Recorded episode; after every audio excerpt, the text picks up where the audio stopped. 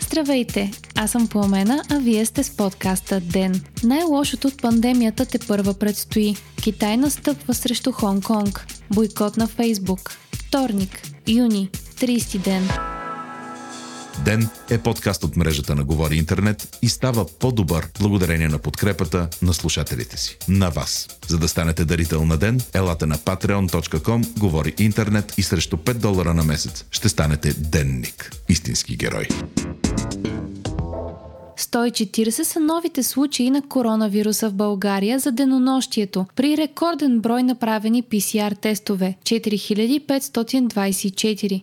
Така общият брой на заразените става 4831. Вчера са починали 4 души с COVID-19. Оздравелите са 74, а 10 са новите случаи на заразата сред медицинския персонал. Най-много са установените случаи в Смолян – 60 като почти всички от тях са на служители в завод за авточасти. По информация на Нова, заводът продължава да работи при засилени мерки за сигурност бе проведена среща между премиера Бойко Борисов, министъра на здравеопазването Кирил Ананиев и Националният оперативен штаб.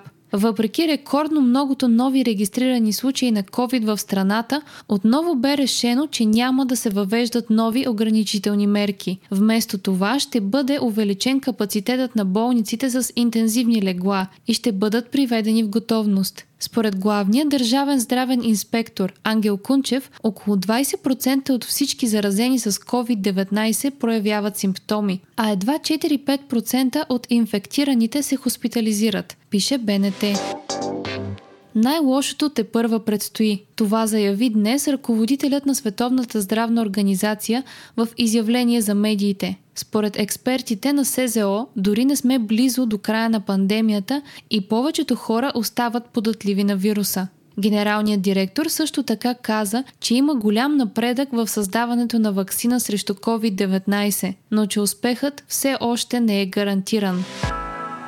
Европейският съюз ще отвори границите си за 14 безопасни трети страни от 1 юли, пише BBC. След успорвано обсъждане Европейския съюз се спря на списък с страни, от които ще могат да влизат хора. Той включва Алжир, Австралия, Канада, Грузия, Черна гора, Нова Зеландия, Руанда, Тунис, Уругвай, Япония, Сърбия, Марокко, Южна Корея и Тайланд. САЩ, Бразилия, Русия и Китай за сега остават извън този списък, като от Европейския съюз са дали сигнал, че ако правителството на Китай разреши граждани на Европейския съюз да влизат в държавата, съюзът ще отвори границите си за страната. Въпреки, че Великобритания напусна Европейският съюз, гражданите ще бъдат третирани като граждани на съюза до 31 декември и съответно също могат да влизат в съюза.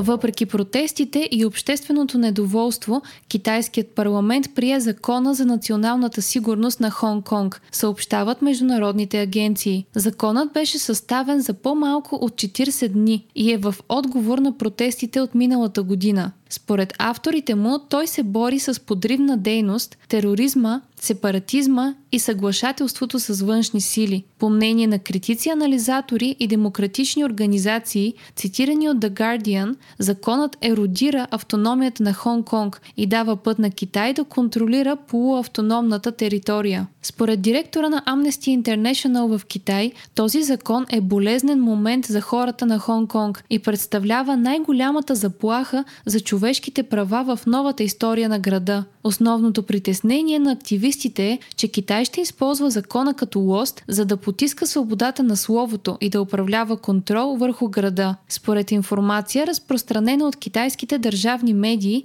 законът ще позволи на Китай да отвори държавна агенция по сигурността в Хонг-Конг и да наставлява автономната територия в имплементацията на закона. Също така ще има юрисдикция над случаи в определени обстоятелства. Хонг-Конг е бивша колония на Великобритания, а през 1997 година е предадена на Китай и от тогава се управлява на модела една страна, две системи. От Китай заявиха, че това е вътрешен въпрос и други държави не трябва да се намесват. Въпреки това, Тайван предупредиха гражданите си да не пътуват в Китай и заявиха, че ще отворят офис, който да помага на жители на Хонг-Конг, които искат да избягат от града.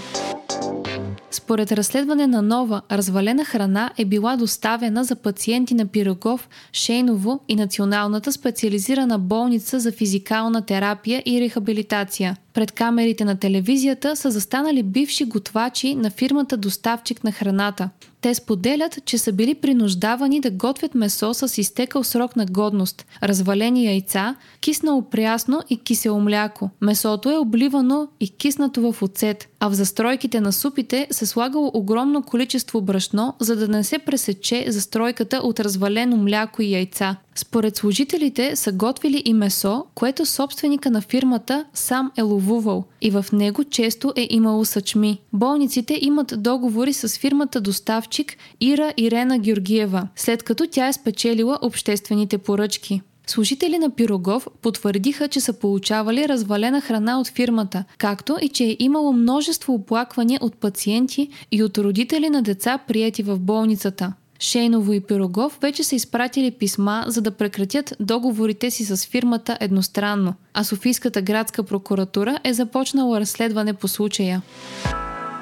Бойкотът срещу Фейсбук продължава и все повече големи компании се присъединяват. Протестът започна след множество обвинения към социалната мрежа, че не предприема достатъчно мерки за сваляне на съобщения с расистки и подвеждащ характер от платформите си, съобщава БНР. Към бойкота вече са се присъединили над 250 компании, които са спрели да рекламират във Фейсбук и Инстаграм, която също е собственик на Зукърбърг. Сред най-големите бизнеси, които бойкотират социалните медии са Coca-Cola, Verizon, DAF, Starbucks, а вчера към тях се присъединиха и Microsoft, Adidas и Ford. Въпреки бойкотът, акциите на Facebook поскъпнаха с малко над 2%, следвайки тенденция за общ силен подем на акциите на Уолл Стрит.